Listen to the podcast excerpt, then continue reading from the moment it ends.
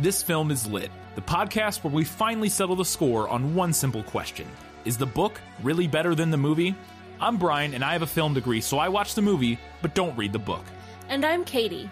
I have an English degree, so I do things the right way and read the book before we watch the movie. So prepare to be wowed by our expertise and charm as we dissect all of your favorite film adaptations and decide if the silver screen or the written word did it better. So turn it up, settle in, and get ready for spoilers, because this film is lit.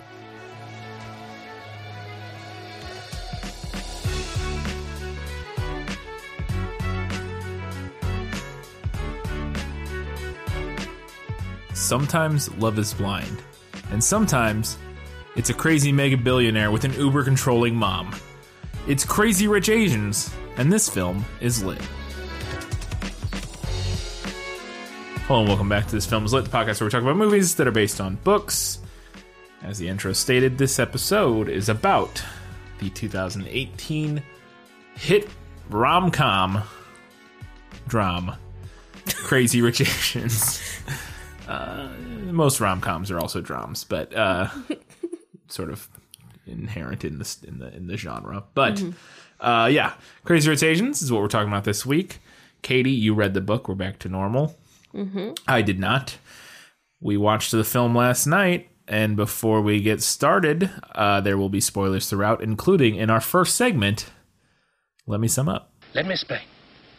No, there is too much. Let me sum up. if you have not seen the film or watched it, if you have HBO right now to watch Game of Thrones, one, I'm sorry, and two, we're not going to get into that. Uh, and two, if you're enjoying it, I am. I'm glad for you. I don't. I haven't hated it. It's well, again, no, it's not. Yeah, I don't wanna, not. Don't even want to get into it. But uh, uh, two, Crazy Rich Asians is available to watch on HBO now slash Go. Uh, but first, Katie, you're gonna summarize the book. What well, you read. actually, what I'm going to do is read the back of the book. okay, that works. Because I don't think there's any way I could summarize this in less than 10 minutes. All right, well then let's just go with the back of the book, and I'll try to do the movie here in a second. Go for All it. right. When New Yorker Rachel Chu agrees to, on a summer in Singapore to visit her boyfriend's traditional Chinese family, she expects the trip to be re- relaxing, if a little dull. She has no idea. Nick's childhood home is a palace. He grew up riding in more private planes than cars.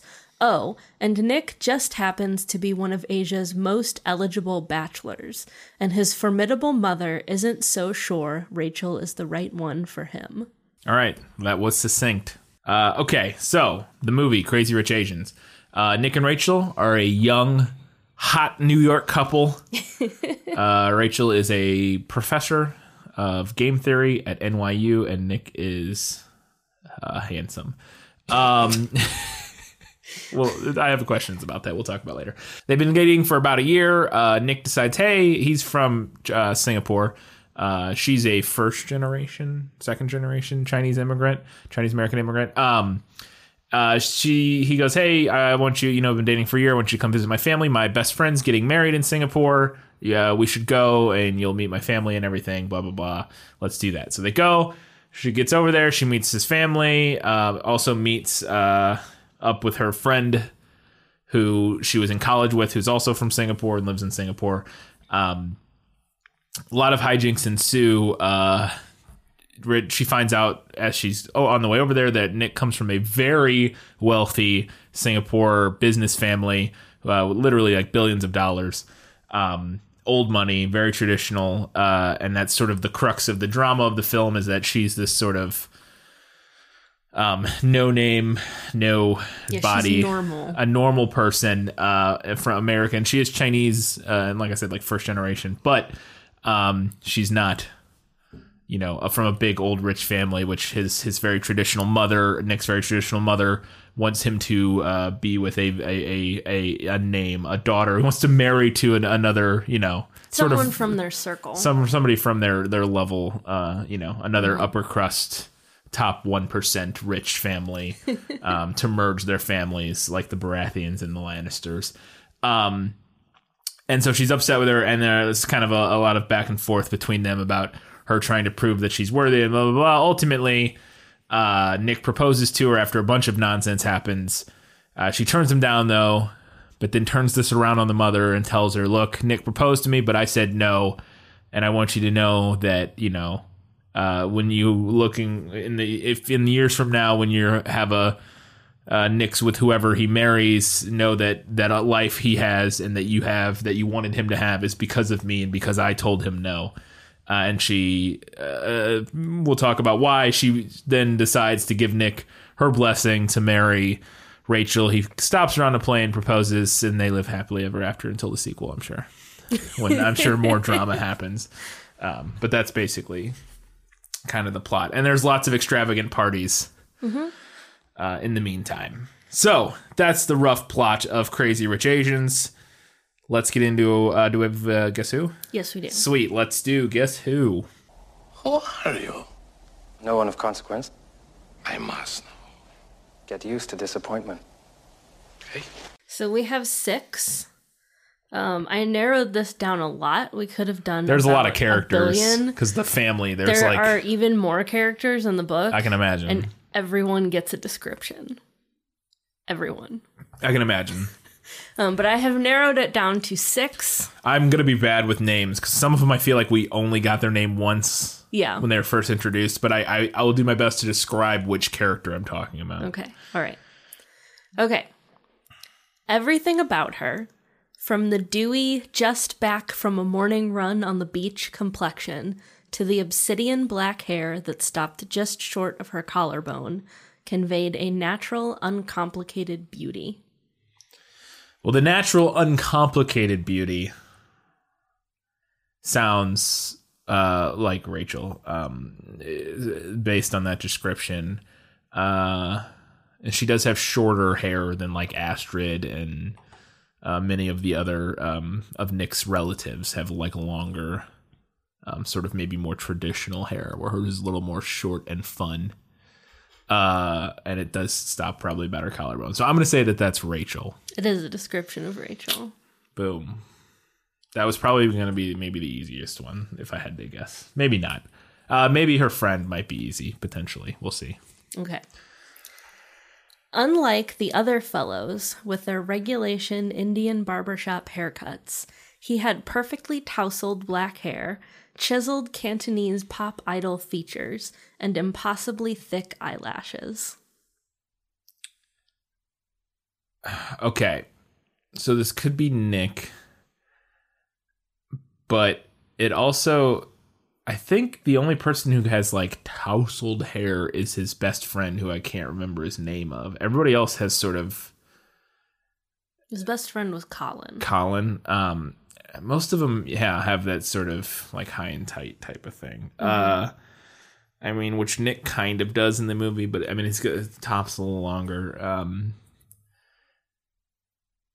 I, I'm gonna guess that that's probably Nick.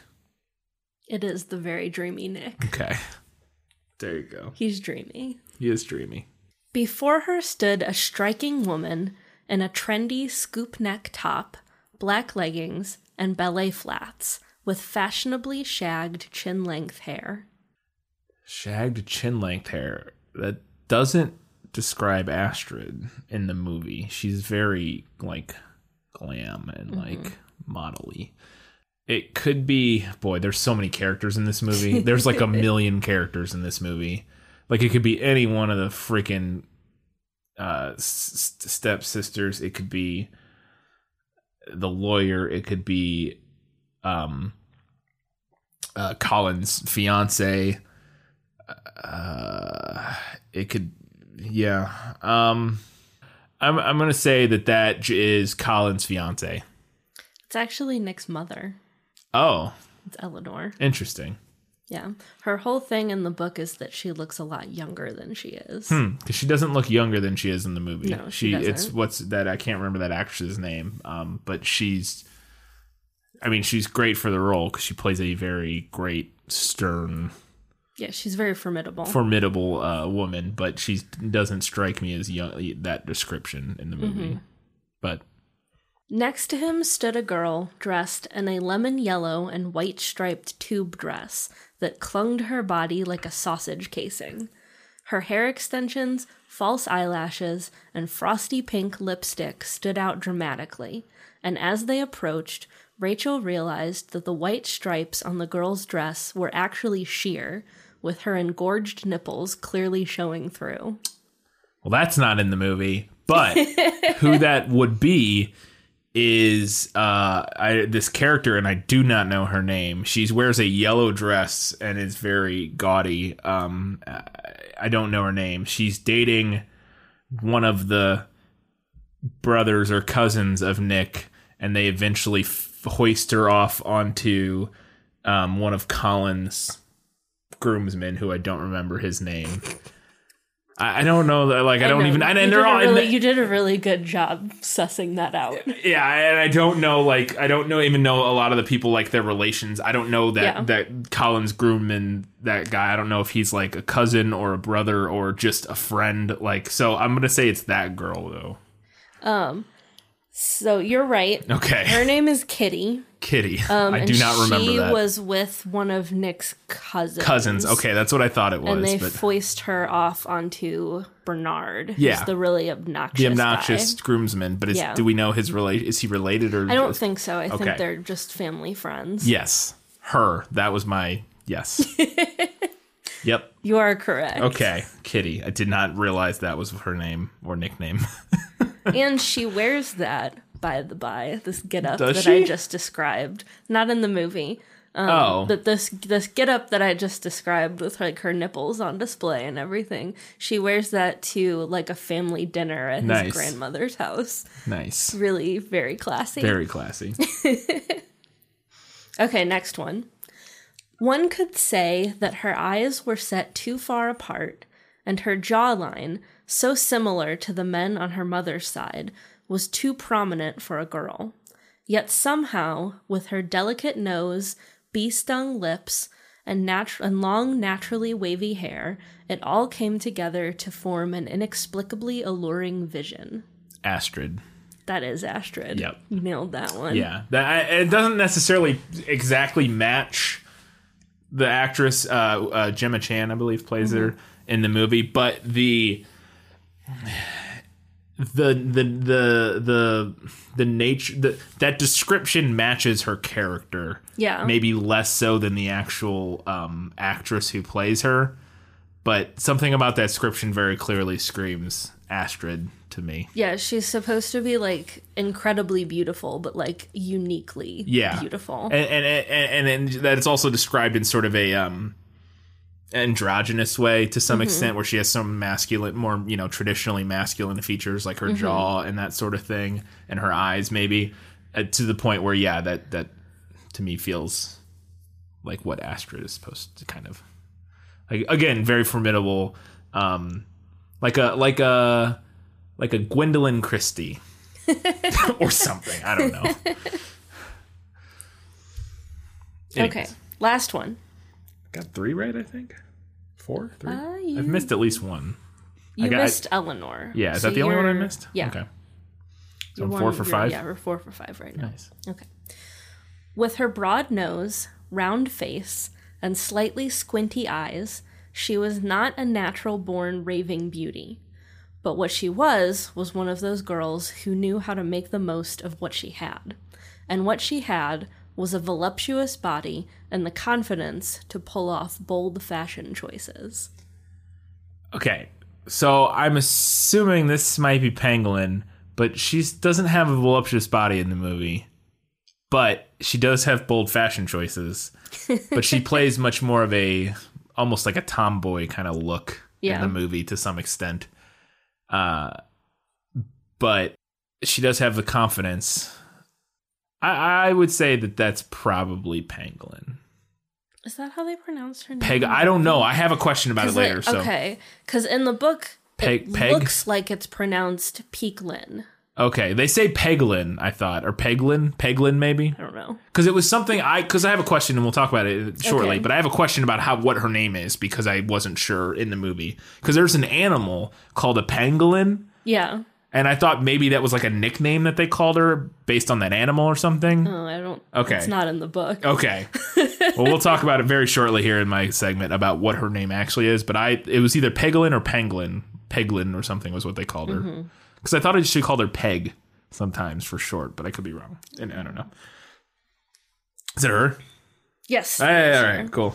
Uh, she does not have short dyed blonde hair Yeah. in the book. They, her hair is long and black. She, they, she wears it in like a high ponytail at one Yeah. point. Yeah. All right. Well, that was not bad. Five for six. No, Those were all like the main not bad at characters, though. Yeah. You- I mean, you probably could have picked a bunch I, of like I, obscure, I could have picked a lot of really obscure, obscure, cousins and stuff that I would have been like, ah. and just really thrown you for a loop. Yeah, but those are all kind of main characters, so it wasn't too bad. All right, let's move on to was that in the book? Nicholas Flamel is the only known maker of the Philosopher's Stone. The What? Honestly, don't you two read?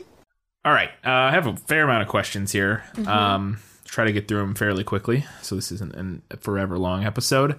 Uh, this movie opens, which I thought was an interesting choice, and I like. I think I get it, uh, but it was. I thought it was interesting, and I was wondering if maybe that's like the first page of the book. It opens with a quote from Napoleon. It says, um, uh, "Let China slumber, for when they awaken, they will be formidable," or something like that. Basically, like a quote of of Napoleon's uh, saying, "Let's not mess with China because if we ever mess with China, it's gonna get real." Basically, like they're a sleeping giant, Yeah. essentially.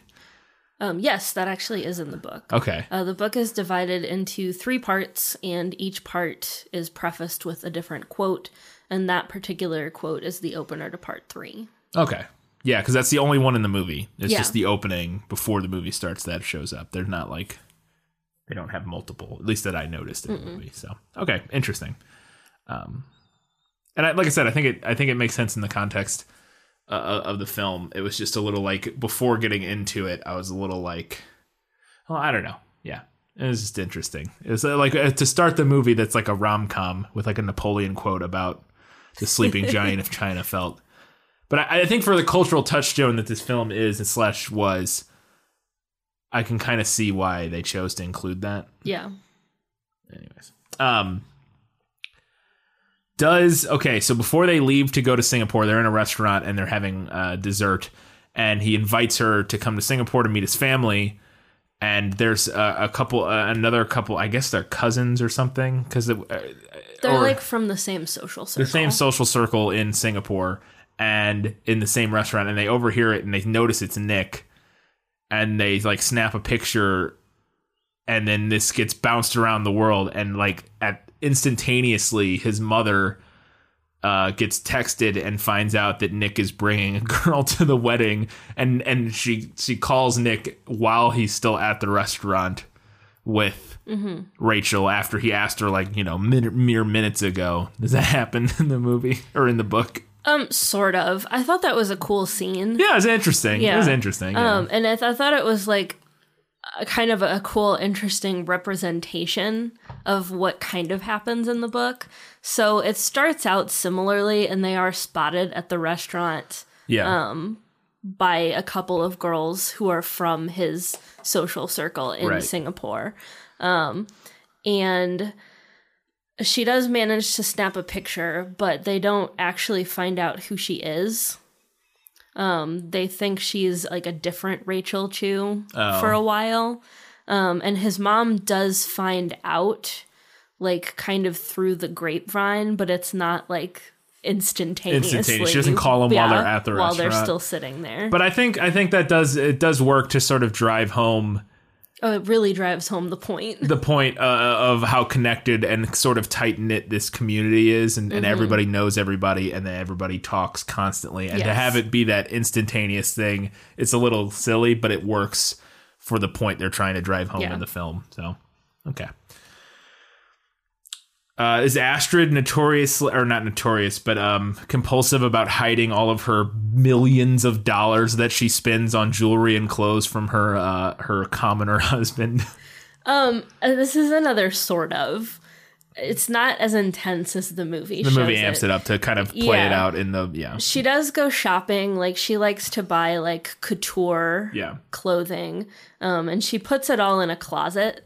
Like they have a big closet, um, but she's not like Oh my gosh. stashing it Hide every, it everywhere. stashing Stash it like things. under napkins in the drawer. yeah, in and, like- random drawers. like, I oh, was, on I top was like, of- I was kind of like, eh, all right, in Yeah. that scene. Um, I mean, again, I, it's similar to the last one where it gets the point across. It's it's what Yeah. you kind of have to do when you're when you're truncating. You know, this is what a 400 page book or something. When you're Yeah. trying to set up those kind of character or, or, or introduce those important character elements that are going to uh, inform what happens later in the story, it's not Mm-hmm. the worst idea to amp it up to drive the point home. yeah, You know, yeah, but it it, it, it does make it a little more um it, it, it takes the movie into a, a, a sort of yeah comical uh not farce but like what's the word? Um almost a surreal like a uh i guess i guess it, it just it, it just it feels overtuned to Yeah. reality. Like to me, having read the book, I guess that part of it felt to me a little more like farcical and overtuned than the like than the text message yeah. detective work right. felt. right. Okay um and this is where uh i have this question here is pangolin slash pangolin and i have sick because i don't know which it is or what it is. Yeah, so first and question. the next question, you called her Peg. yeah because i swear that's what her sister said or what her what rachel calls her is like peg. So i but i but i only asked pangolin and i said is she saying pang? Because she, I, I there, that's an animal. I knew that was an animal, and I was like, and I think it's an animal from Asia, like from I thought like a ch- from China. So I thought maybe it's just like a nickname for her, like based on this animal or something, like calling somebody monkey or you know, Yeah. or something. I don't know. Um, do you know what her actual name is? Her name in the book is um it's it's two words Oh, okay. and it's P E I K P I K. and then L I N. Paklin. Okay. Paklin or Paklin. Peaklin. Peaklin. I'm trying to look up to find out exactly how it's pronounced. Well, so- then in the movie, because in the movie to me it sounds like they're saying Peglin, so they're Yeah. probably saying Paklin or. Paklin, yeah, you're probably right. because that's what I heard. I just I heard a G instead of a K. Yeah, because they So. do say it really fast. Yeah, so it's probably Paklin. Paklin. Paklin. Okay. I'll settle on that. All right, that works. In the movie or in the book is uh, w- once Rachel gets to China or to Singapore, uh, she meets up with Paklin because again they were roommates in college, I believe, is what the the premise is. Um, and uh, she has lunch with them, and they are like obnoxious new money folks.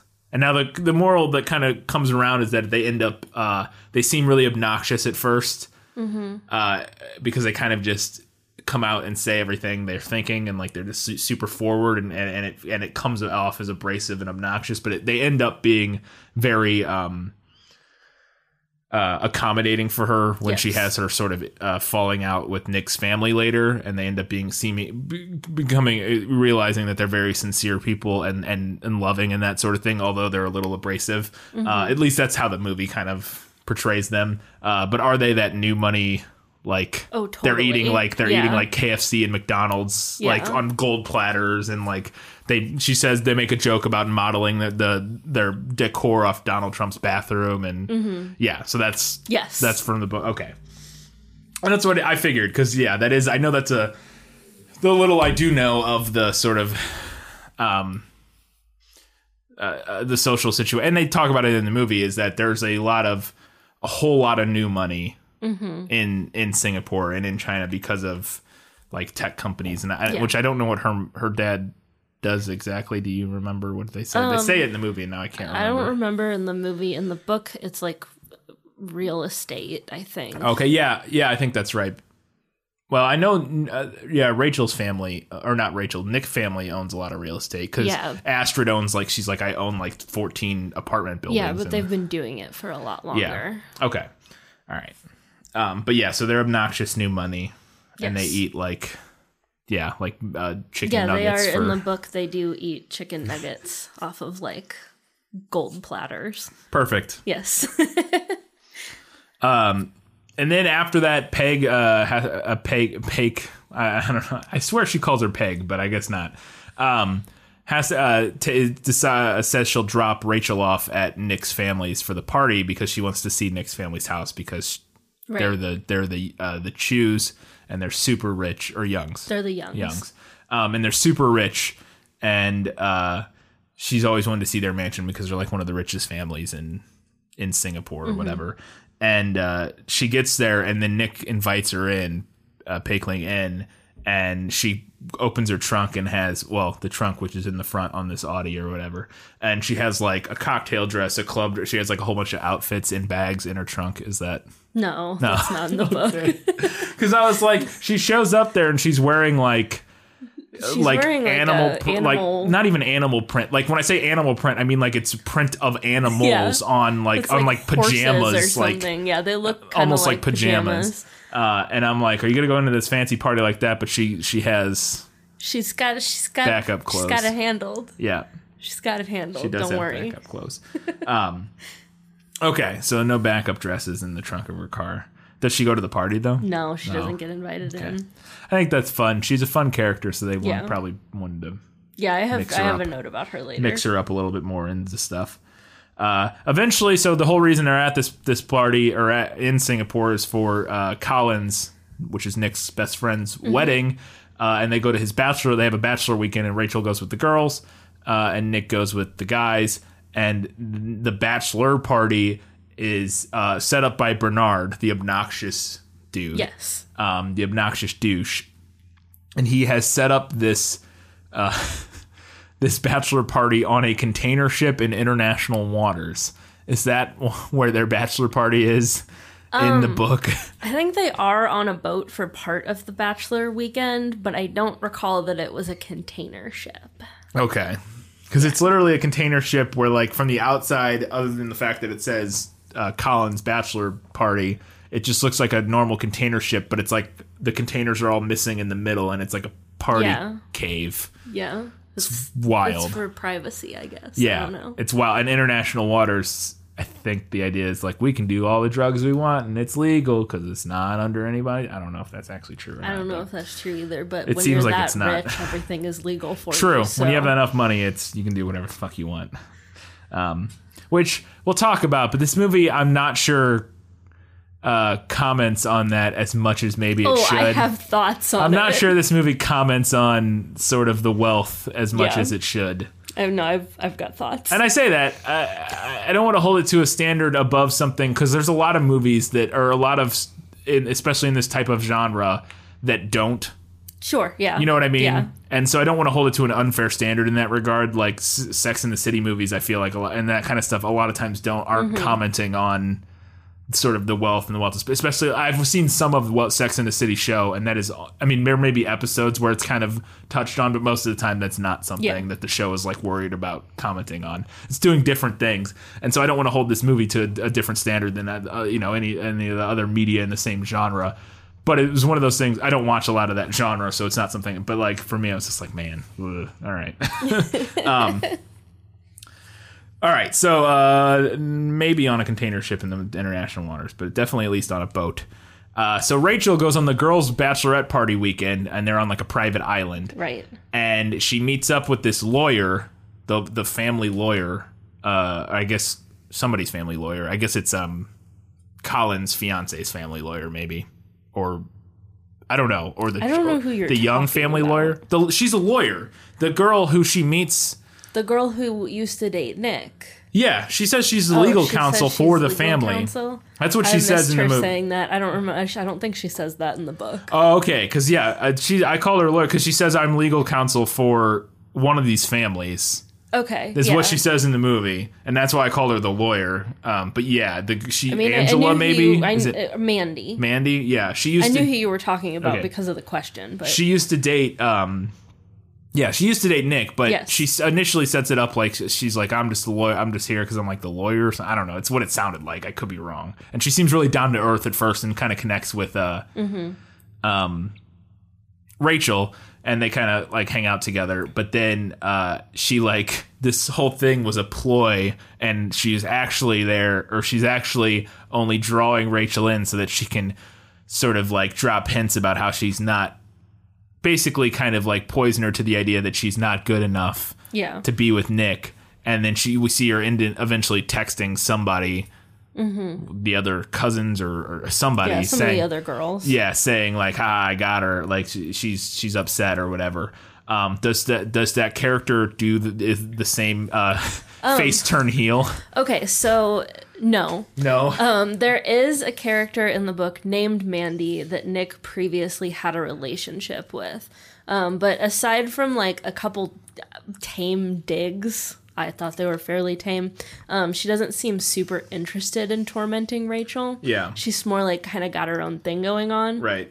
Um, but what the movie did was combine her with another character, Oh, okay. Francesca, who is a huge bitch and who does want to torment Rachel. Okay.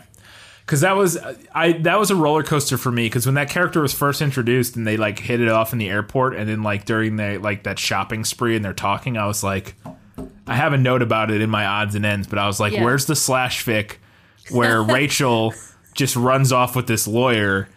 Because they seem they hit it off, and she seems like really down to earth and chill. And and then at the same time that this is happening, we're cutting back and forth to um, Nick and his best friend like Yeah. ditching the the boat party to go sit uh, and drink beers on a thing, and they even make a joke about it in that scene. But I was like, "Where's the slash fic where John?" Because they seem like a better match. They're from the same circles. Uh, uh, Nick and and Colin are like from the same circles. They seem like a. They're like best friends. They seem like a great match. And and Rachel and this lawyer, because the lawyer seems again kind of down to earth and not like. Yeah. I thought the implication was that she's not from these same social circles. She's their lawyer, so that's like she runs with them because she's their lawyer, but not because she's like from that. That was like the vibe I got when she was introduced, and I may have completely misread that. Um, and I was like, I want that slash. They just they they each go their own ways, and Colin and, and Nick run off and marry each other, and Rachel and this lawyer run off and marry each other. But it's funny though because in the scene, Colin makes a joke, or Nick makes a joke where they're sitting on their on the on and him and Colin are sitting there drinking beers or whatever, and he says, Nick says something like. Uh, if only we could just be marry each other or something. He like makes a joke about it, like, man, it'd be great if we could just get married. And I was like, I just wrote that down. but anyways, um, do they put a dead fish in Rachel's bed? Yes, they do. that that is in the book. Uh, they go full Godfather moment, and uh, in Godfather, I think it's part one. They, I've only, I've never seen them. This is something we've discussed, but uh, they put a, a severed horse head in somebody's Yes. bed. I'm familiar with the cultural Right. hallmark. Yes. Uh, so they gut a fish and put it in her bed and, and tell her and write a note telling her she's not good enough, basically, and calling her a gold digger. Yeah. So that happens. Yes. On the on this bachelorette party weekend getaway. Oh, okay. Let's let's start talking about it. So eventually, um, Rachel decides, okay, I'm not going to let the mom push me around. I'm not going to let these people push me around. I'm going to go to this wedding. Uh, even though I know the mom doesn't want me there, because at this point the mom has basically told her like, "You're not, you'll never be good enough for my son." She's come out right out and said it. Um, and Rachel's like, "Well, screw you. I'm gonna go to this wedding anyways." And uh, she goes to uh, Peik Lin, and it's like, "I want to go to this wedding. Turn me into a fierce uh, queen." And uh, Peik Lin and the gay cousin, um, or at least the the stereotypically gay, like Yeah. that's yeah, uh, which I don't know his name. I'm His sure name they is Oliver. Oliver, that's right. Um, they they give her a makeover, and I'm wondering if in the book do they do they rich person makeover an already upper class beautiful woman into a more upper class, more beautiful woman? Uh, there is a scene where Peik Lin buys Rachel some expensive dresses to wear to like the different wedding festivities. Um, but it is not quite the makeover scene Okay. that the movie gives us. And Oliver is not there. Okay. He's not part of it. Which I thought was interesting. I mean, it, it's sort of tropey, but yeah. you know, it It's sort of it's sort of tropey, but it's fun. it's fun. Yeah, it's uh, like it's. I overall, I kind of enjoyed this movie. Um, I, I had a lot of problems with it, and, and this was one of them. I was like, you know, there's something like I. I I feel like this is si- this this this whole movie is simultaneously awful and like this the fact that they're like doing a makeover for again she's a a a a professor at NYU living in New York upwardly mobile beautiful young woman, and they're like, "We got to make you over so you can go to this like uber one uh, you know, wedding or whatever. And I was like, but there is like, it's kind of weird and gross. But there's also like, it's also kind of fun because she's like a middle class, upper middle class academic, like infiltrating the bourgeoisie. And I'm like, ah, I don't know, like. Ah, I feel like there's a whole lot of leftist critique of this movie that could be done that I'm not smart enough or informed enough to do, but I would be interested to see it. There's a whole lot to unpack. yeah, there's a lot of layers to this film, like a lot of layers. Uh, that yeah. But anyways, okay. Uh, is the wedding uh, of Colin and uh, what was her name? Araminta. Ar- wow, I do not remember that ever being said. Araminta. Um, Unless I'm mispronouncing it, which is totally possible. I, I I don't even remember that name being said. So, uh, is their wedding like the world's most super duper extra wedding ever? Do they flood the aisle uh, and have firefly lights? um, the wedding is very extra. the reception is more extra. Right. The reception in this movie was actually kind of tame compared to the wedding. honestly, like the wedding, the reception's at like a, a big, like super famous, like Singaporean like landmark, um, and it's crazy. But like relative to the wedding, because wedding, I don't know. I thought the the wedding was nuts, Well, they don't flood the aisle. which was really cool. book. I'm surprised that's not a thing. It was cool. Well, I started looking thing? it up because I was like, maybe that's some kind of like tradition that I don't know Oh no, I don't think that's a tradition. Or something. I think that's just a like an extra like thing. An extra like, Like rich a- person thing. I think that's just like a what what's going to be the super coolest thing we could do. And because they do kind of turn it, and they say they make a joke about turning it into like a, a, a rice paddy or whatever, like where it's it's it's they bring like all these plants in, and then um, I think the idea is to make it kind of look like a like a, a rice paddy or something, which are I think it's supposed to look generally. like she's walking on water. yeah, yeah, The yeah, idea. yeah. But but like I said, like rice paddies have water Yes. in them and that sort of thing and, Yeah. and the and the fireflies and everything that they have and i was like but no like after this movie and maybe it is and it just hasn't been like i I feel like this would be a thing that brides would start wanting to do you know what i, mean like, like, it's yeah. it's like one of those like that's because it's That's it's really really cool. cool in the It just movie. looks really It looks amazing, and it's it's also that level of extra of like I don't care that my dress is getting soaked Yeah. because this is so fucking cool thing which again the extravagant wealth of this movie is disgusting but le- like it's truly horrifying um You're but such a lefty socialist. I, I, love you. absolutely am, and it, but it's uh,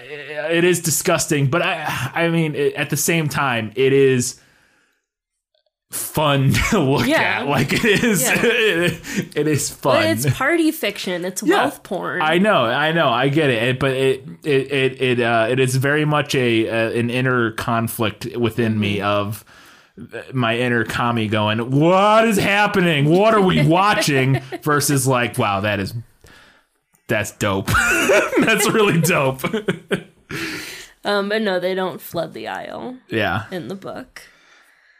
Okay. I did have the thought about her dress getting ruined, though. Yeah, but again, that's the thing is Yes, that they're so they're rich. so rich it doesn't doesn't matter. matter, and she changes dresses for the reception. So like, I mean, like you do. Yeah. When you have the when money. you have the money. Is there a is there a is the grandma fake out a thing? Because that's interesting. So in the in the movie, the mom is super cold, and uh, and and Rachel knows that the mom uh, Nick's mom hates her the whole time and doesn't like her. But the grandma is very um, warm to her and, and seemingly warm and and sort of accepting. Uh, and we see her being cold to the mom in the film, so we're thinking, ooh, maybe she doesn't maybe she'll be on Rachel's side. But then at the reception, um, she calls Rachel and Nick over, and then Grandma is a stone cold bitch. is that is that fake out happen in the book? Um, yes. Okay. She is initially polite and cordial to Rachel, but she changes her tune when she learns about like Rachel's father. Because that's what it is in the movie is that they they they hired a PI to investigate Rachel's family, Yes. as you do. Um, and when she realizes that Nick is serious about Mm. Rachel. Um, and, and her mom actually in the book is not dissimilar. She's initially kind of like polite, Well, cordial. she kind of is in the movie, but you can tell Yeah. even though like she's she's the kind of polite and cordial in the movie that y- you can tell that that it's a facade. Yeah. Whereas the grandma just genuinely seems like to me it was just it made sense once it the twist did happen. I was like I bought it completely because it's just the grandma is just a better actor than Yeah. Than the mom is. You know what I mean? Or Yeah. just hides her, you know, her her what she's truly kind of feeling more or better than the mom does. Uh, there's a line towards the end, of this is a big climax where after Nick proposes and uh, Rachel turns him down, she she has Nick's mom come to a mahjong hall, and they're playing mahjong, and she and she gives this whole big speech to uh, Eleanor, right? Yes. uh, Nick's mom. And at one point during the speech in the movie, she says, "You know, I, I I do feel like I'm worthy. For the first time in my life, I feel like I'm worthy." And I thought that was an interesting line in the movie, the way that kind of played out, because I never got the feeling from her character prior to her getting to Singapore that she w- was any sort of insecure or mm-hmm. felt unworthy or anything like that. And now, I guess I'm wondering is is that does that line happen in the book and is there any sort of more setup for her character prior to that would make that line f- land Um, better I don't recall that line being in the book anywhere. okay Again, like it's kind of hard to search for a specific Right, line yeah. when I'm in a, a like a paper copy book. yeah yeah yeah Um but I, I don't remember there being anything to that effect. Um, and I, I didn't get that kind of vibe from Rachel in the book either. Okay. That like she was really insecure Yeah. about that kind of thing.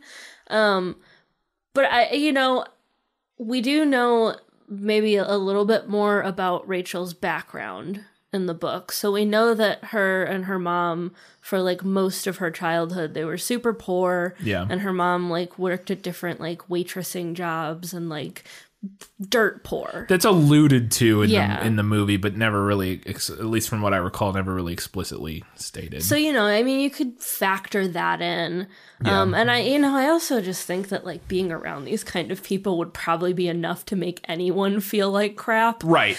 I, I, I 100% agree that in that that makes sense.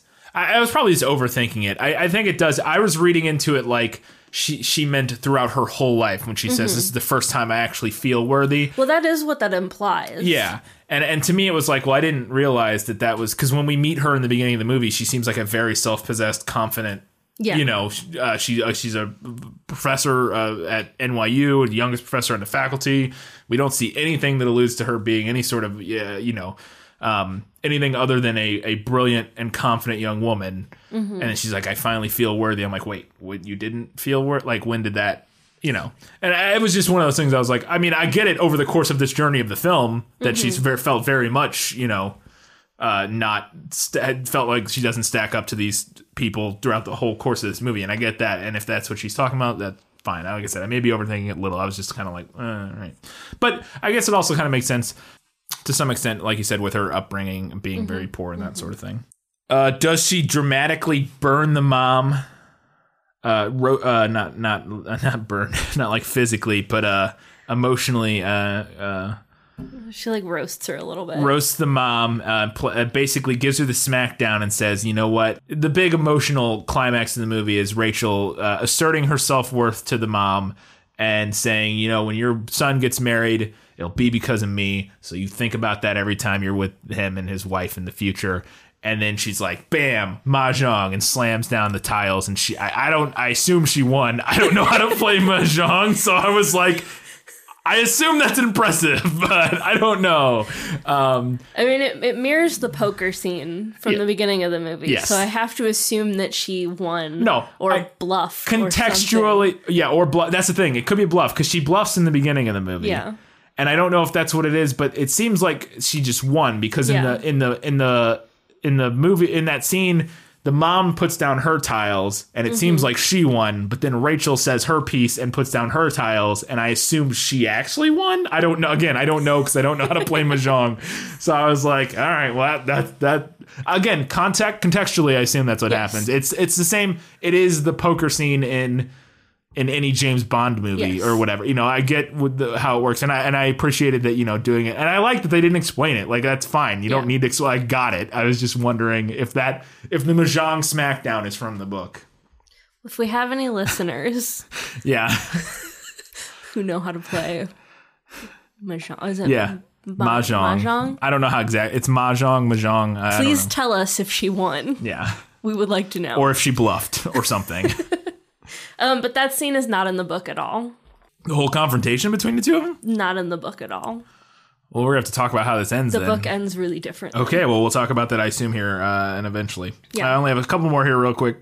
Uh, does uh, Astrid savagely wrote so her throughout one of those uh, the B plots in this movie is that we find out that Astrid's husband, who is a commoner, uh, is cheating on um, I say a commoner. He's he, he's not of a, a, a an old money family, Right. Um, but he is like a the head a CEO of like a startup, Yeah. and you know he's got money and stuff. But um, he we find out eventually that he's cheating on Astrid.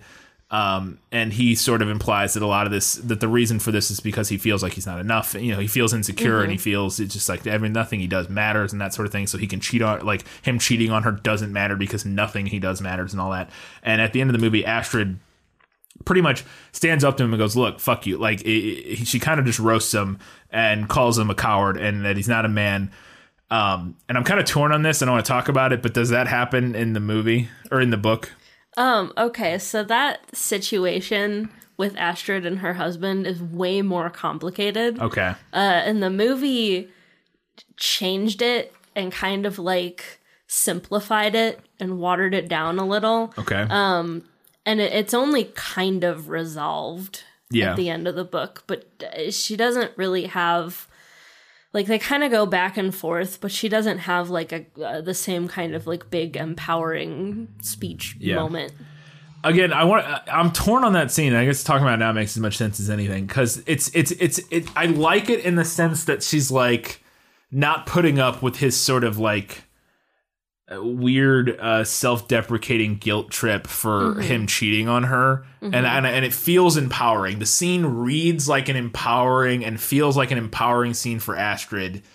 But at the same time to me the the thing that's empowering is she basically goes to him look i can't make you okay with the fact that i'm a multi-billionaire. You're just a coward. You need to deal with the fact that i'm so obscenely wealthy that i can buy whatever i want and I, I don't if you can't deal with the fact that i'm literally made of money go fuck yourself and i'm like okay, like again, it reads empowering and it feels empowering, but the empowering statement is, I'm rich as fuck, bitch. Like, she's like, I'm gonna, I'm gonna spend two mean- million dollars on a pair of earrings, and you're just gonna deal with it. It's like, Yes. but also, I think you can't ignore the background noise of gender yes, in that. I, I, yeah, no, you're right. I, I don't disagree. Um, and that's why it does feel empowering. I think that's why that's why I said that's why it's why it's I'm torn on it. It's it's not that it's um I, I like I am torn because it does feel like you know there's the gender uh, dynamic going on uh, in a in a traditionally uh, I don't even know if I say traditionally patriarchal society. I actually don't know enough about Singapore and sort of how I think it is also somewhat they're like matriarchal elements of it are pretty strong Yeah. as well. At least from what we see in the film, it seems that way. Um, so I, I I don't know, but uh, like I can't kind of comment on the gender uh, politics of Singapore, but um, viewing it through a Western lens, it definitely feels like an empowering feminist moment. But it's again, my lefty self cannot not look at it through the lens of deal with my obscene wealth, you bitch. I don't know. It's weird. It's a complicated scene for me. it's I don't know. It was interesting. Yeah.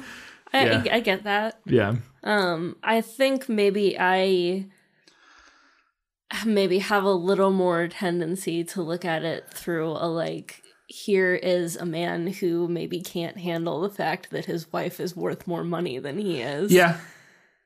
You know, and, that, and that's fair. And that's fair. I think, you know, And I think regardless of what level of wealth Right. that does kind of make him a little bitch. No, I, you- you're not wrong. I, I, I do think that the gender dynamics there are really important to the scene, and it is why I, I, I am like, yeah, and I was, I, I like really liked that scene.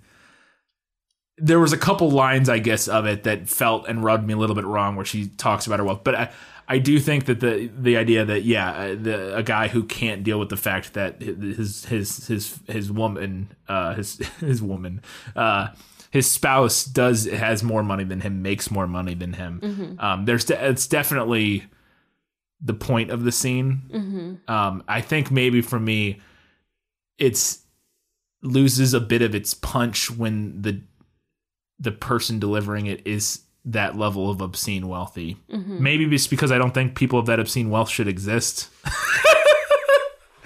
Not that the people shouldn't exist, that they shouldn't be having that much obscene wealth. But, um, Oh, anyways, that's a whole other it's conversation. a whole other conversation. Um, yeah, but there, I- I mean, I- in the book, that situation, I mean, it kind of boils down to the same thing that he, like, doesn't know how to handle the fact that she is worth so much Yeah. and like she he doesn't like interacting with her family because he, he feels like snubbed by them Yeah. but there are like a lot more twists and turns to it Okay. in the book All right. We won't dwell on that anymore. Final question. Uh, does Nick uh, do his second proposal on the airplane as she's returning, getting ready to return to America? And does he have his mom's ring that this signifies to Rachel that uh, Eleanor has accepted her? So, No. No. Okay. none of that None of that. zero of Zero it of that. Again, you said the of that. ending's very different. Yes. So, all right. Well, we'll get to that. So, that's not in the book, and we'll get to that very shortly. But first, we're going to do Lost in Adaptation. Just show me the way to get out of here, and I'll be on my way. Wow.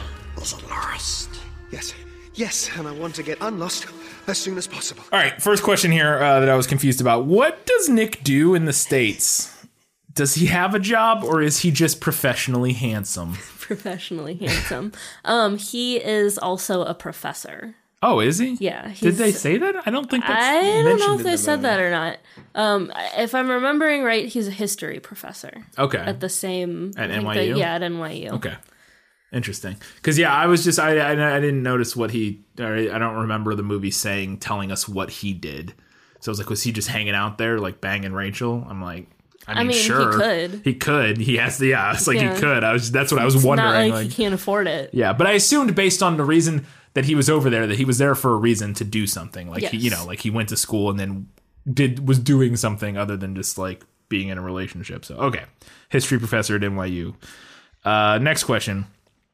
Was uh area area uh, what was her name? Araminta. Araminta was she involved in the dead fish thing? I'm assuming not, but it was on that trip and I wasn't sure who did it. No, she Okay. was not. Um, the implication, I, I guess we never find out for sure. Technically, the Right. implication is that the Francesca character that they combined with Mandy was responsible for that. Um, Araminta likes Rachel. Yeah, She's it seemed just, like it. Yeah. Oblivious. Okay. Yeah, I was like, it just seemed weird she's friends with these people who are just like cruel, evil people. I'm just like, I don't think I'm friends with any evil people, so I mean, do you know though? I feel pretty confident that I'm not. Sorry, at least that nobody I would invite to my bachelor party is an evil person, but who knows? I guess. Um, final question for Lost in Adaptation. Uh, what was it? Okay, well, this I don't know if this because this isn't in the movie or is it or in the book. So let me read it first, I guess. Uh, so in the movie, like I said, uh, Rachel confronts Eleanor and s- lays the verbal smackdown and and kind of you know does the mahjong uh, power move and it wins over the mom and she gives Nick permission, gives Nick her ring, which we was introduced earlier in the movie, basically saying yes, I you go marry Rachel, like that's fine. Um, so we've already established that the ending is very different in the, or different in the book.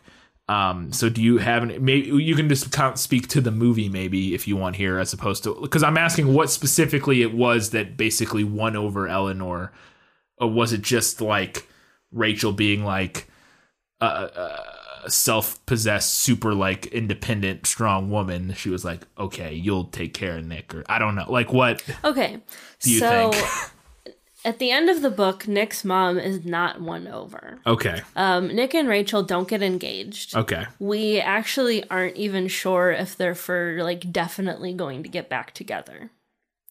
Because they do like break up. So they very much gave us a Hollywood happy ending. Yes, they in the gave us a very All right. Hollywood happy ending. I mean, at the at the end of the book, there's like it's implied that they're probably gonna get Right. back together. Um, but his mom is very much not won over. That's not a thing in the book. Okay. it might be in the sequel. I don't know. Right. Maybe they read it. pulled a little bit. Yeah, But maybe they did. Um, so in the movie, they they hinted at this, and it was more expanded on in the book.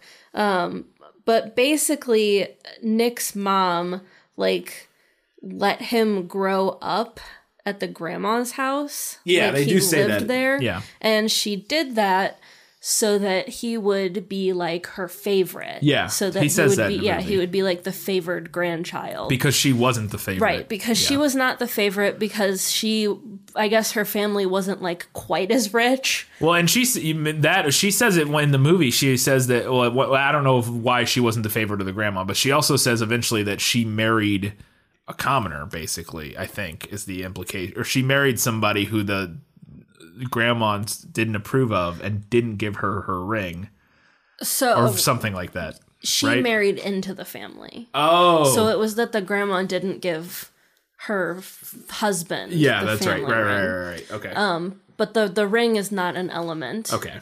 in the book. Um so what I would presume they're going for in the movie is this idea that like Rachel reminds her of like this is what you went through Yeah, because you were not accepted by your mother-in-law. Right. Here's your chance to to break that cycle. Yeah. Uh, yeah. Right. Okay. That's kind of what I figured. Um, it just, I wasn't, it didn't feel super explicit or obvious to me what it was that, that won her over. Cause her speech is sort of, uh, the speech Rachel gives at the end is sort of, uh, me- it meanders to a couple different topics. Uh, Or I don't know if it meanders, but it, it just, I was like, oh, okay. Yeah. She basically calls her out and is like, you know, you, I, I turned down, I have the power here. I'm in charge. I'm the captain now. And, and I couldn't figure out if it was, uh, but yeah, yeah, that explanation you gave makes a lot of sense. So, I, I, I yeah. Uh, well, that was all I had for Lost in Adaptation. Let's move on to Better in the Book. You like to read? Oh, yes. I love to read What do you like to read? everything. All right. Better in the book. So the very opening scene where they're at the hotel, Yeah. um, and this is when Nick and Astrid and their like kids, um, they almost nailed it. I had this under the movie nailed it, and then I had to move it in my notes because in the movie they end it with her saying to like the what the the guy at the front desk of the hotel. Yeah. What's the name? Oh, I don't remember his name, but yeah. No, not his name, but like the his uh, title, Oh, well, he's the manager. You mean the concierge? the concierge. Because the manager shows up at one point too, Yes. but I don't know which one you're talking about. Someone the concierge. Um, The concierge. Okay. So in the movie, after uh, they basically buy the hotel Yeah. out from under them, um, she turns to that guy and she's like, "You're gonna need a mop to clean up the floor or something like that because Yeah. there was mud on the floor." Um, but in the book. She turns to him and throws his own line back at him and says, "I'm afraid I'm going to have to ask you to leave the premises." yeah, that's Which what I, I, thought. think is so much better. it is, and I thought that's what I thought she was gonna say. I thought she was gonna say something like that. I don't know that. why they changed Yeah. that because I like that was something that like initially got me into that book. Like I read that scene and I like put the book down for a minute and I was like, damn. yeah. Yeah, I honestly thought that's what she was gonna say was like something along those lines. So, uh, yeah, that is disappointing because that would have been that Yeah. would have been better. They came so close to nailing it too. Yeah. It was like almost beat for beat up to that point. Yeah, Okay. Um I kind of really didn't like that Nick tells her that his family is so rich while they're on the plane. yeah. I assume he tells her earlier. He does not. Oh, well, that's fucking nuts. Because I thought it was weird that he told her on the plane and not pre- previously. So like okay, it, it reflects better on him. I'll give it that. Um, but like basically she doesn't know until they like show up at his she like shows up at his grandma's freaking palace. Oh my goodness. And there's like a trail of hints that she's kind of like oblivious to. That's interesting. And I, I feel like it's so much more interesting. That's fun. It would definitely be a fun thing. I mean, now, yeah, it would be a fun thing if the movie was titled something different and I didn't, we didn't know what was going to be going on going Yeah. in. To where like that would be a fun reveal for us as an audience too. Like watching her, or even if we knew, I guess watching her be oblivious and like Yeah. missing all these obvious clues would have been very fun uh, until she shows up and it's like, wait a second. Um, but it definitely would have been uh, a, a, a, a, a downvote for Mr. Nick. Yeah. It's already weird to me that it's waited that long to mention by I mean they've dated for a year and she does call him out on it at least in the movie. She's like, "Why the hell did you never tell me that your Yeah. family's literally like billionaires?" Um, you know. Uh, and so it would have been even more like weird to not mention it at all. Yeah. But yeah. Um but it is fun. in So actually, I want to kind of talk about that element more because I like I have a couple notes in here that are basically equal up to this one big thing, Yeah. which was like kind of the main thing for me that I liked better about the book. And I I think like part of what made the book interesting to me was like the way that this these like old money people behaved because the movie portrays them kind of more like celebrities yeah. like it's almost like a, like a Kardashian ish kind of a thing. Like when they're like going into the wedding and every like there's photographers there, taking Right. pictures Yeah, yeah, of yeah, yeah, them. yeah. Um, and it portrays Al- them almost like royalty. Yeah, Like like like- like like British royalty or something. but like I, I don't know, like th- it was crazy reading the book because like okay, like P- Peik Lin, um, her family. When she says that she's dating Nick Young, they straight up don't know who that is. oh. because the old money elite are so rich and so reserved that they can basically go off the grid Yeah. without having to go off the grid. Yeah. And like they she she drives her to the grandma's palace mansion thing and her friend is like gaping at it along with her. Like they're both just like gaping at this place. And Peik Lin's like, I don't know who these people are, but they're richer than God. Yeah. That's interesting. Yeah, I, I think I know why the movie does what it does for the spectacle. Yeah. For the again for the party lit for the the Gatsby feel to these people again making them more like celebrities mm-hmm. but like royalty where Yeah. they're not like removed from society but they're they're old money like um conservative Yeah. um very refined rich people Right. And it made for some interesting, like, distinctions and like comparisons between like the new rich and the old rich. Yeah. Um, and then even between Isn't that like, a big theme in Gatsby? kind of Nouveau Rich. yeah. I remember. I remember learning about Nouveau Rich Yeah, in some literary. riche. Yeah, Nouveau Riche. Yeah, I don't remember if it was Gatsby or something else, but, But there's like there's that element to it, and then there's like the distinction between like the older generation of this old money and like the younger generation who kind of wants to be able to throw the money around. yeah, a little bit more, but like the older generation still has control over it. Um, and it was just like, to me, it was more interesting. yeah. No, it definitely sounds. It, it's definitely interesting. I, again, I, I think it makes. I understand for the spectacle Yes. for what this movie was going for. I get it, but yeah, I think there's an int- uh, maybe more interesting social uh, dynamic going on there in the book Mm-hmm. potentially. Um, which I, I'm going to talk about that a little more later. Yeah. Um, So the last thing that I want to talk about, because that was literally like four of my points Yeah. here, kind of all equaled up to that big point. Um, so the other last thing that I want to talk about is that uh, the so the we know at the end of the movie, kind of the climax, that uh, they hired a PI to look Yeah. into Rachel's family. Yeah. Um, so when I we actually know that throughout almost the whole entire book Oh, okay. we know that his mother has some kind of dirt on her. We don't know what it is. Um, and it kind of makes for an interesting dynamic because then like when his mother's being nice to her face we know that she's like plotting Right.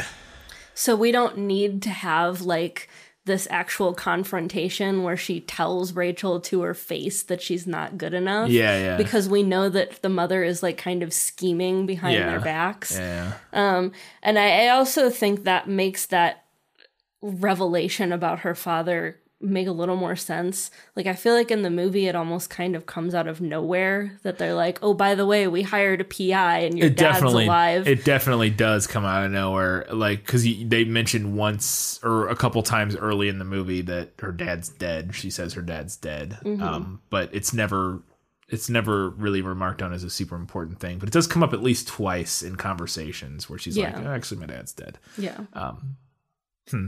Yeah it's, it's different i i, think the uh, i don't hate the way the movie does it Yeah. with the reveal but I think they did, like in the movie, I feel like they tried to do the setup, remind, payoff. Yeah. But they didn't remove the remind far enough from the setup i do agree with that to where it i did felt all connected. Yeah, yeah, yeah, for sure. I, without watching it twice, I think you're right that the setup and the reminder were both front loaded Yeah, they're too close together in the beginning. Yeah, to where Which I, like and it makes the reveal feel a little bit out of left field. it almost would have been good if there was something halfway through or something closer to the reveal where she says my dad's dead again to somebody and Yeah. there's like an, a, a, a glance from Eleanor or something like something that we would have no idea what it is Yes. but where like Eleanor like makes a face that we see in Yeah. from the corner, like a knowing A look knowing or face, something, yeah. and, Yeah, and yeah, that's yeah. like we're like, what's that about?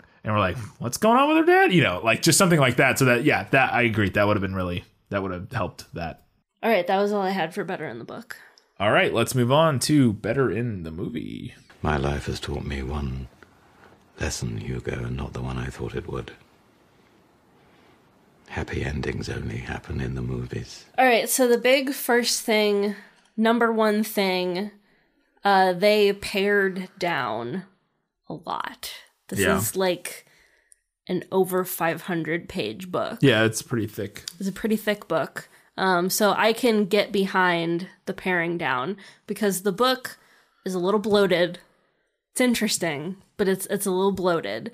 And like kind of like um a lot happens and yet nothing happens. Ah, so it's just like The Great Gatsby. Yeah.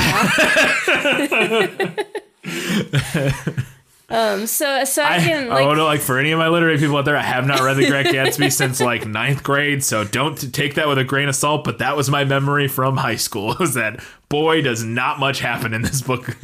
I mean it's reflective of the era Right. and the emptiness of the American I understand that that's exactly what's going on now, but as a ninth grader, I was like, boy, this book is fucking boring. Um so yeah, I, I can get behind that. yeah. Peik Lin is maybe more obnoxious in the movie, but I think she's also funnier. Yeah. She's more interesting. She's definitely Um, obnoxious, but she is fun. I liked that they expanded her role Yeah. a bit. Um, I, I liked that they gave Rachel more of like an ally in Yeah. her. Um, not that she wasn't in the book, she was, but she was definitely wasn't in it as much. Gotcha.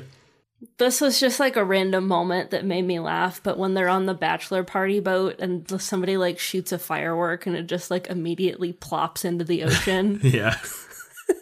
yeah. He also uh, blasts a model off the stage. Yeah. The second one he shoots, like Yeah. kills a woman. We just glossed right over it. Maybe she was only mortally wounded. yeah. Hopefully. Um, so in the book, there is another character at the bachelorette party. So in the movie, it's Astrid who shows up at the bachelorette party and helps her take care of the fish. yeah. Um, in the book, there's a whole other character named Sophie, who's also like a cousin who's super down to earth, and she happens to be there and helps out Rachel. But I feel like it made a lot of sense to just have Astrid Yeah. show up Yeah. instead of introducing a whole new whole new character. character, yeah. Um, especially since she doesn't really factor into any of the rest of the story. Yeah. Maybe she's in the sequel. I don't know. Maybe. Um I am a sucker for a makeover montage. You all know this. So I liked that. Yeah. Um, I also liked that I, I felt like I mean, I have some thoughts on the ending. I wasn't really sure where to put the ending. Um, so I just have it under my general notes. Yeah. But I did like that Rachel had a little bit more fight to her in Yeah. the movie. She had like a, a little bit more like I'm gonna play chicken with you. Well, and yeah. I'm not gonna move. Yeah, I liked that, and it made to me it made sense for her character that they established in the beginning of the movie, as she is. They say, and I don't know if this is the exact same in the book, but that she's the youngest professor at NYU, uh, or tenured professor at NYU. I don't know, if she- whatever. So like either the youngest professor or youngest tenured professor or something um, at NYU. She's uh, A native New Yorker. a New Yorker. She uh, she's the daughter of an immigrant who Yeah. was poor. Like she has a lot. She she uh, by all merits she should have a lot of fight in her, and she seems to in the movie. Uh, and she gets beaten down a lot, but she still keeps finding that. And that made a lot of sense to her character to me, Mm-hmm. and so uh, that totally like I totally bought it from her character Yeah. in the film. I mean, it's not like a like a total change from Yeah. her character in the book. It's just like a little bit more amped up, and I did like that. yeah. All right, let's move on to the movie. Nailed it. As I expected, practically perfect in every way. All right, what did the movie nail? Um, I loved the texting sequence at the beginning. Um, like I said, it wasn't exactly like it happened in the book, but I thought it was a really good um, and really visual way to show how that kind of circle works. It might be the only thing I've ever heard Bo Burnham say that I disagree with. This is- I know it's a random comment, but uh, when Bo Burnham was making eighth grade, he said something in an interview at some point where he's like, I always, he said, I always hate in movies where uh, when people text and it pops up on the screen and you like see the the text pop up on the screen. He's like, oh, it's, it takes me out or whatever. And I don't agree with that. I think it it can work very well, and this is an instance where it does work. Yeah, I think it do works like really it. well in this. Uh, they nailed Peik Lin's family. Um, Oh yeah, Ken Jeong. gaudy, gaudy and trashy, but ultimately good hearts. Mm-hmm. Uh, the stuffed tiger in Nick's grandma's house is in the book. Yeah, yeah. We mentioned that in the prequel episode, didn't we? I think so. Or either that, or I, I might have just read about it. Either we mentioned it or I read about it. yeah. um, Oliver. The oh yeah, the gay cousin. Yeah. yeah. Um, although I will, I will say he's more flamboyant in, In, the, movie, movie. a little more arch. They, yeah, they dialed him up. yeah, Um, but I still enjoyed his character. yeah. He's fun. uh, Nick and Colin's friendship. I thought they nailed. Yeah, yeah. No, they very genuine friendship in the film. Um, and the dead fish scene Yeah, plays out almost exactly as it happens. there you go. All right, uh, we're gonna hit a few odds and ends, and then we're gonna go to the final verdict. But first, let's talk about some just random stuff.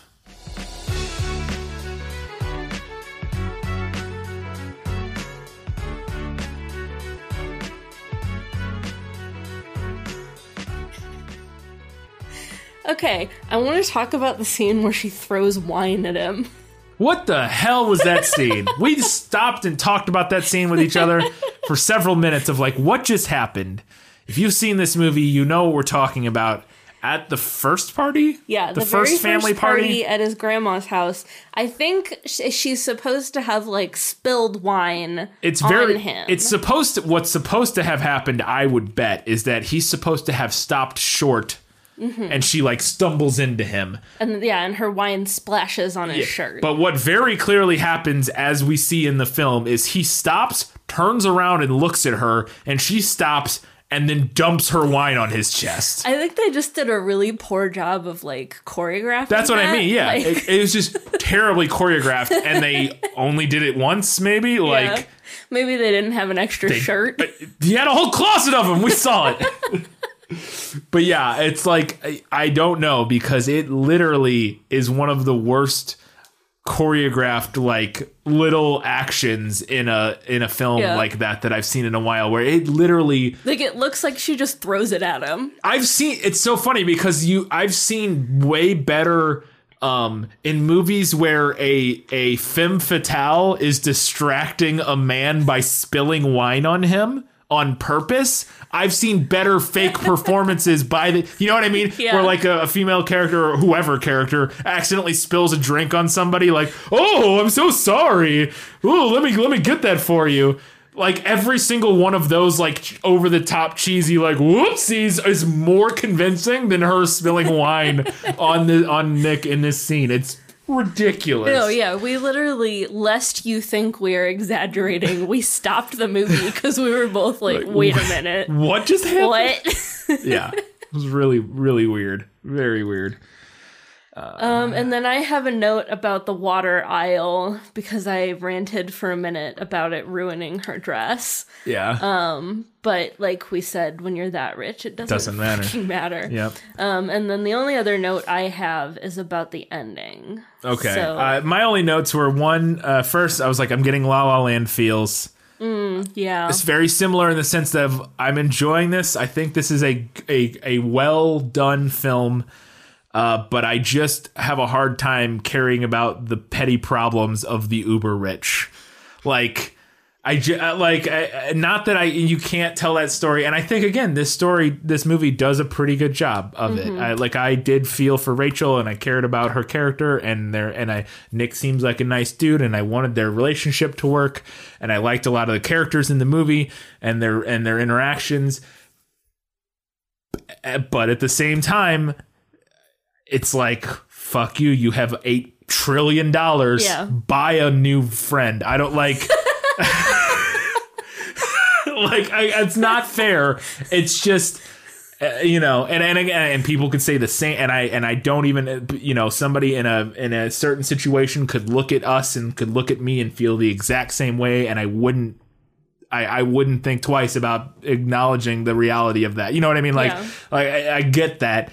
It's just when you look at that, it's like I, I and now i i in La La Land, it's it was more extreme to some extent because they were also like living their dreams on top of like being rich uh, uh, at the end of the La La Land, not the beginning. Um, but anyways, it was kind of a similar vibe that I was getting of just like, eh, I, I don't know, I I yeah. Uh, but it was super fun and colorful. Uh, I really liked the character interactions. I thought it moved really well. I thought the Mm-hmm. Yeah, pacing the of the pacing film was great. was very good for a uh, rom com. It was an hour and forty long, but even that uh, moved really well. Um, and it it didn't feel it didn't remotely feel sl- like Mm-hmm. it moved incredibly incredibly well. Uh, and it- and it was shot beautifully. Um, the uh, the the production design was all awesome. Like I loved Yeah. a lot of the elements of the movie. And I liked when they like when they did like a location change and they would put like the location up on the screen. Yeah. I liked that they just went ahead and made it like giant and gaudy. Yeah, giant and gaudy, and it looked like uh, the Gatsby. It looked like Mm-hmm. the the new Gatsby, which I haven't seen, the Leonardo DiCaprio Gatsby, that f- that Art Nouveau font or whatever. Yeah. you know what I mean, Yeah. Where, or Art Deco, whatever font with like the designs in it. it, You know, it was like that. I like I, again I, the style of the film. Um, I thought was was really fun and interesting. Um, I wanted to eat all the food from that food court. It's not a food court. I don't know. It's got a name. That's a famous. that's a famous food court. Uh, and again, he's not lying in the film when one of them says because I think I've seen Anthony Bourdain eat there. Uh, I thought I one of either him or I think it was Anthony Bourdain. Um, and and they he does mention that several of the stalls in that food court have Michelin stars, which is like Yeah. you know they're like a food truck. It's like a, a food cart on the side of a thing, but they have like Michelin stars because their food's The- that good. Full confession after reading half of this book yesterday and then watching the movie.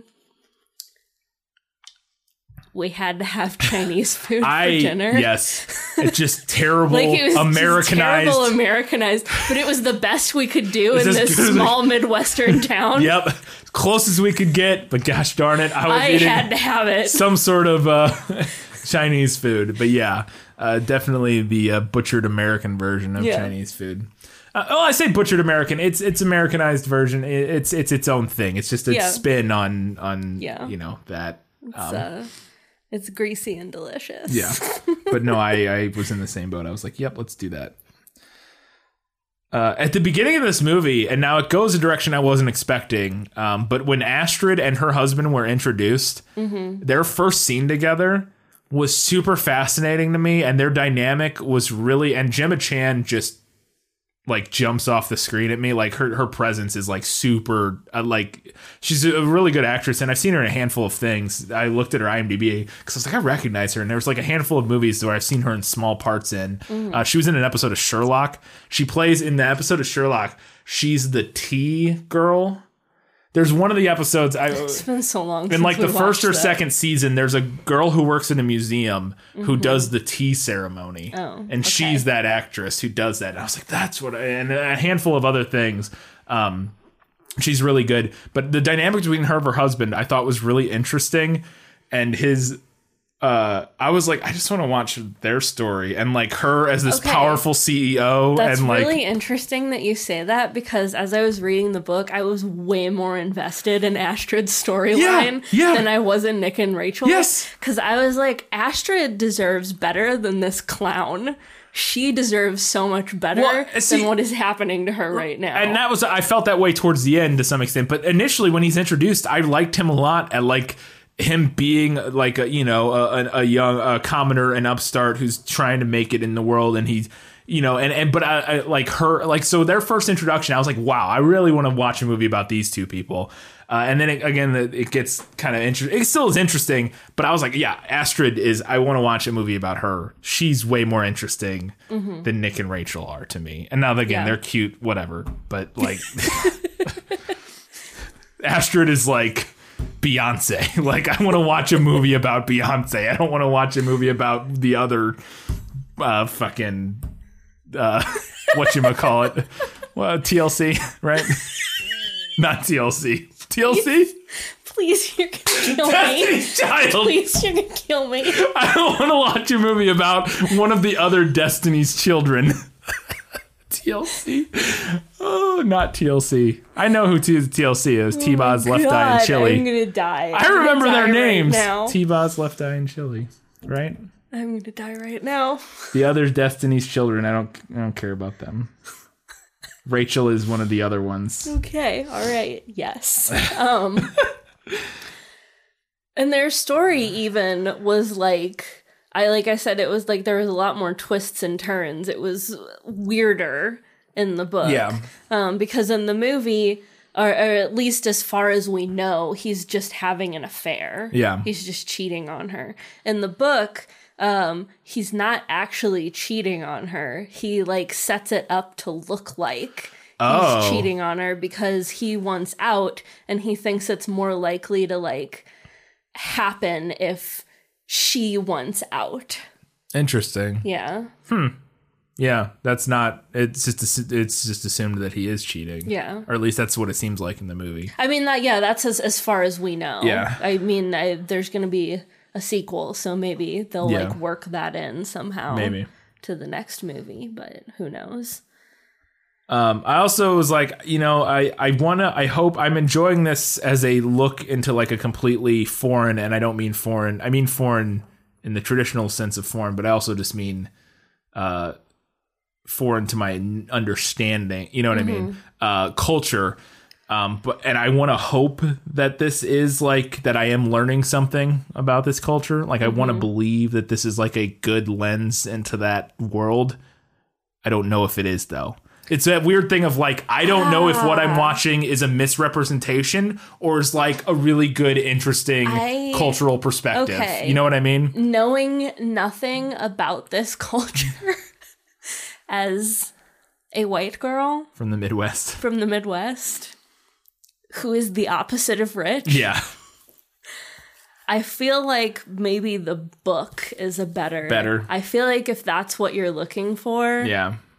Probably the book. Okay, I probably I, I was just it was interesting because I wanted I wasn't I wasn't sure and I was like this is fascinating, um, but I don't know. I, it's like one of those things where it's like I don't know. Like when you go to a Chinese restaurant as a sh- poor Midwestern American and you're like I'm having Chinese food, and then somebody who knows what Chinese food is is like, sure you are, bud. You know what I mean? I'm like, is that this? Like, am I eating American Chinese food from the China Wok down the street, or am I actually getting a somewhat representative uh, experience of you know Mm-hmm, this this culture, this society? I don't know, and I'm hoping it's the I have Ladder. some kind of similar more thoughts on that in my final verdict. Uh, I, I talked about the slash fic where Rachel fucks the lawyer and Nick fucks his best friend.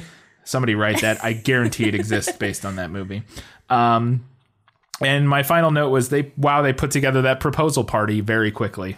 yeah. He proposes to her, and that feels night surreal. it It, almost feels like it wasn't actually it happening. wasn't actually either that or it was uh, an uh, added on like an afterthought like we need another big party to wrap this movie up Yeah. Yeah. uh, yeah, yeah. uh, oh they stay one more night and they have a party we'll just go shoot a party on the top of this hotel great end of the movie like and that wasn't really in the script maybe or something Maybe. I don't know. I don't know. That doesn't happen in the book. feels so- very tacked on or Yeah. just sort of like out of nowhere like what It Ugh. felt um it felt kind of surreal to me similarly to the way that the end of BlacKkKlansman felt surreal to me. Yeah. Not like the same thing because Yeah. they're not the same No. thing, but where it almost was like I was asking myself like is this a dream? yeah Is this supposed to be a dream sequence? Right. Just the party or the whole proposal? Just the part. Okay.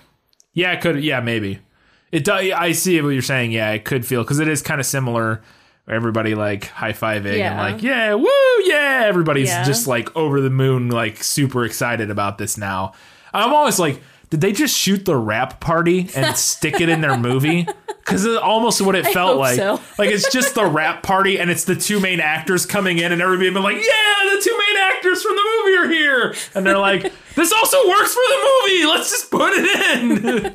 like it could have been. I don't know. Oh god, I kind of hope so. It's the wrap party. Uh, so the ending the ending in the movie is so much rosier um, yeah. and it's so hollywood yeah. and i i didn't know where to put this because i don't hate a hollywood ending i like a hollywood Yeah. ending even like I, I do um and i think that hollywood endings work really well for movies Yeah. because i think we want to feel satisfied at the end of a movie Especially for a movie like this. yes Which is why they especially especially for a rom-com Yeah. Um, I don't know that we leave the theater feeling good if a rom com doesn't end happily. especially a rom com with the with what this movie was going for. You, Mm-hmm. you kind of can't take a huge risk with the. I feel like they probably felt like maybe they couldn't take a huge risk with the ending because they're they wanted to prove that you can make a, a mainstream um, studio produced rom com with an all Asian American or Chinese cast Yes. that people are going to go see and want to see more of. Yes. Maybe we don't do the more risky ending for this. Right. You know what I mean? And I, I, yeah, no, I agree. And I feel like the ending in the book is maybe more realistic Yeah. And I think sets it up for a sequel better. Yeah. But then when they made the movie, they didn't know, I guess, if they were going to get Yeah, probably a sequel. So there's that. Yeah, because in comparison, like we mentioned La La Land earlier, but I really like the end of La La Land. I think it's a very realistic ending.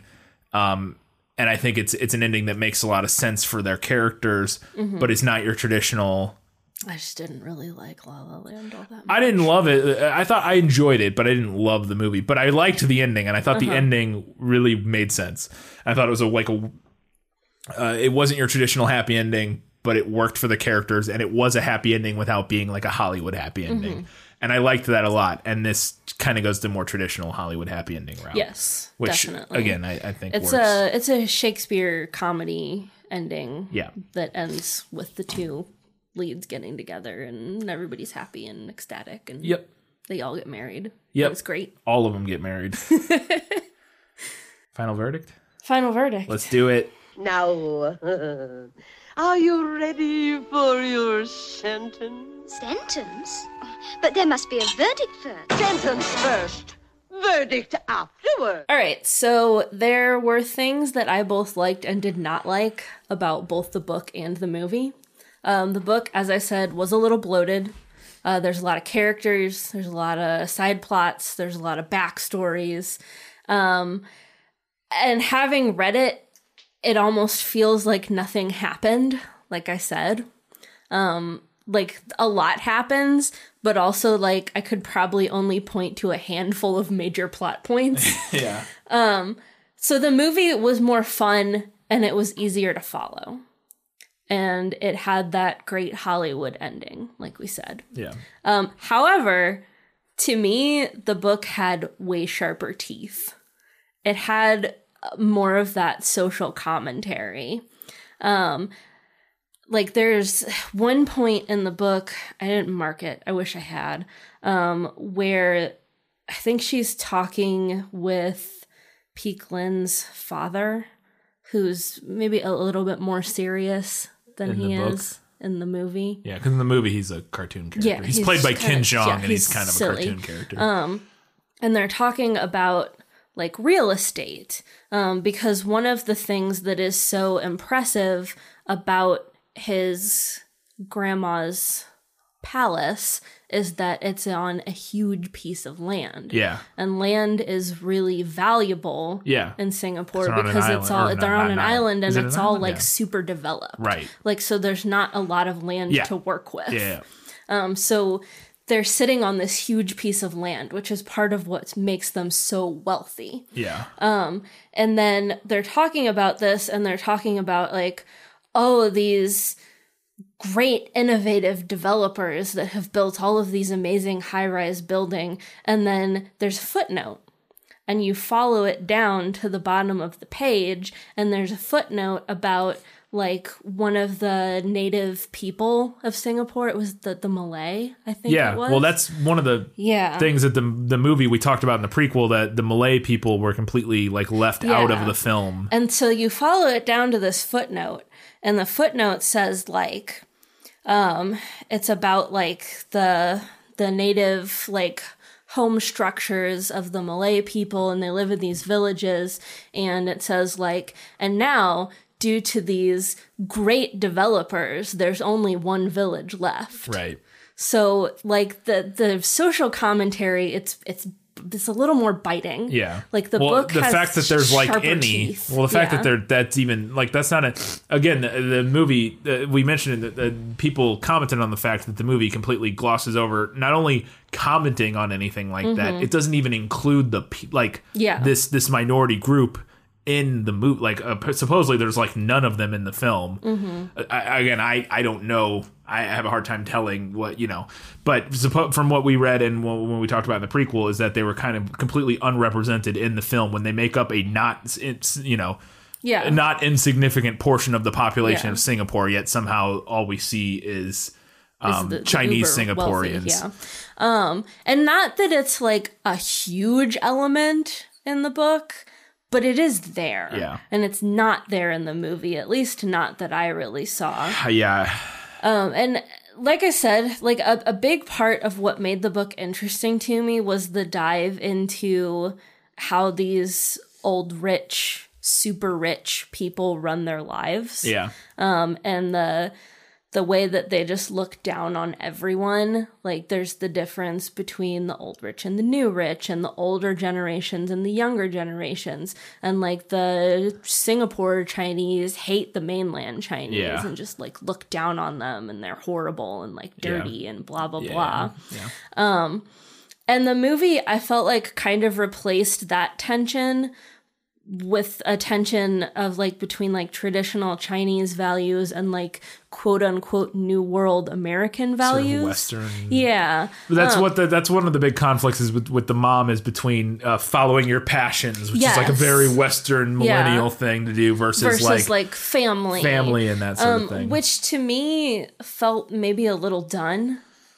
yeah, Um, and I I suspect that they did that to open it up to maybe a more Western or Westernized audience. feels like it. Also, the an audience that is Yeah, maybe Western and also just a younger audience. Maybe not Mhm. younger, but an audience that, yeah, I think you're probably right. A Western audience where that is is, is, is something that we think but about. like to me not that anyone else has to feel that this way but to me that was just like it was just less interesting yeah. i feel like that's been maybe talked about a little bit more um than like what the book was doing Yeah.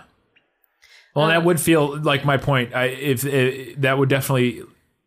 I don't know if I would connect with it as much, or if it, it would make as much sense to me. But it would definitely feel like a more me. If if that was the discussion was between uh, sort of the mainland Chinese and traditional Chinese uh, or Singaporean Chinese, and the difference between the old and the new rich a little bit more, and that sort of thing, and that conflict would have felt like more of a look into this world yes then what I'm seeing feels like a westernized version. Like I said, it Yeah, may it- potentially it- feels like a more westernized version of that Yeah. story.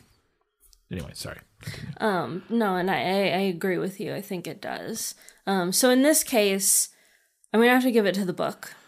Um, because while the movie was arguably more fun, um, I feel like it was a watered down version of what the book presented, which once you got past the soap opera cast of characters and all of their melodramas was deeply, deeply fascinating. All right. Well, there you go. Crazy Rich Asians. The book is better, according to Katie. Well, we'll see if anyone agrees with me. We'll see. Uh, I guarantee you, it's not as controversial of opinion as mine was on Hitchhiker's Guide.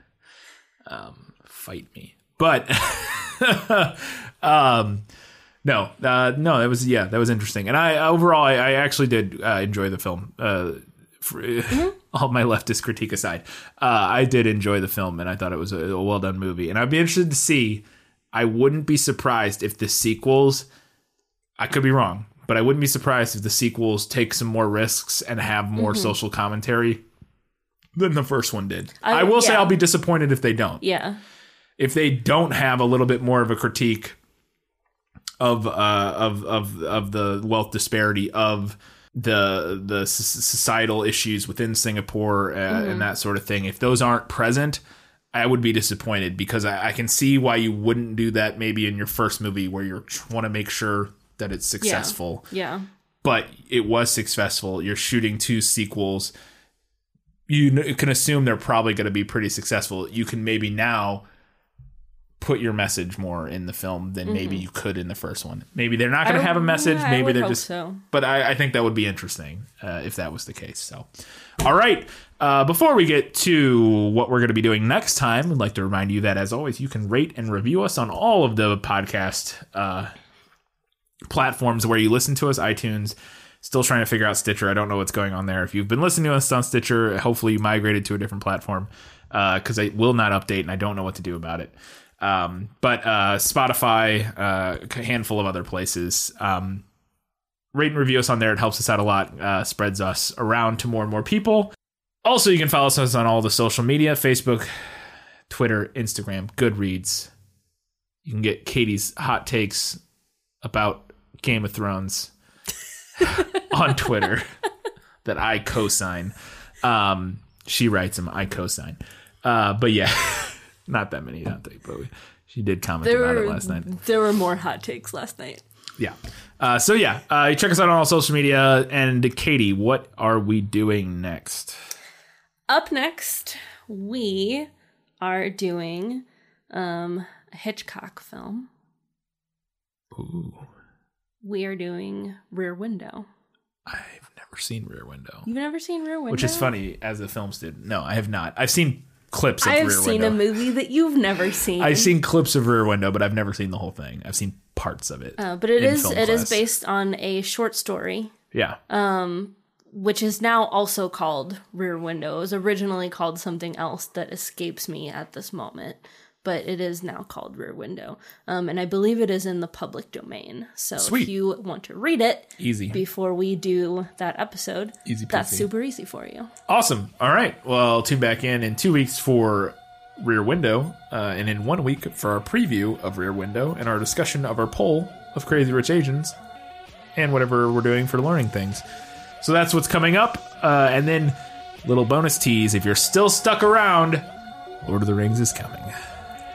That's a summer series tease, everyone. Summer, summer series tease. Summer series tease. Uh, last year we did Harry Potter. This year, it's one of the other big ones, Lord of the Rings. So look forward to that um, in about a month or so.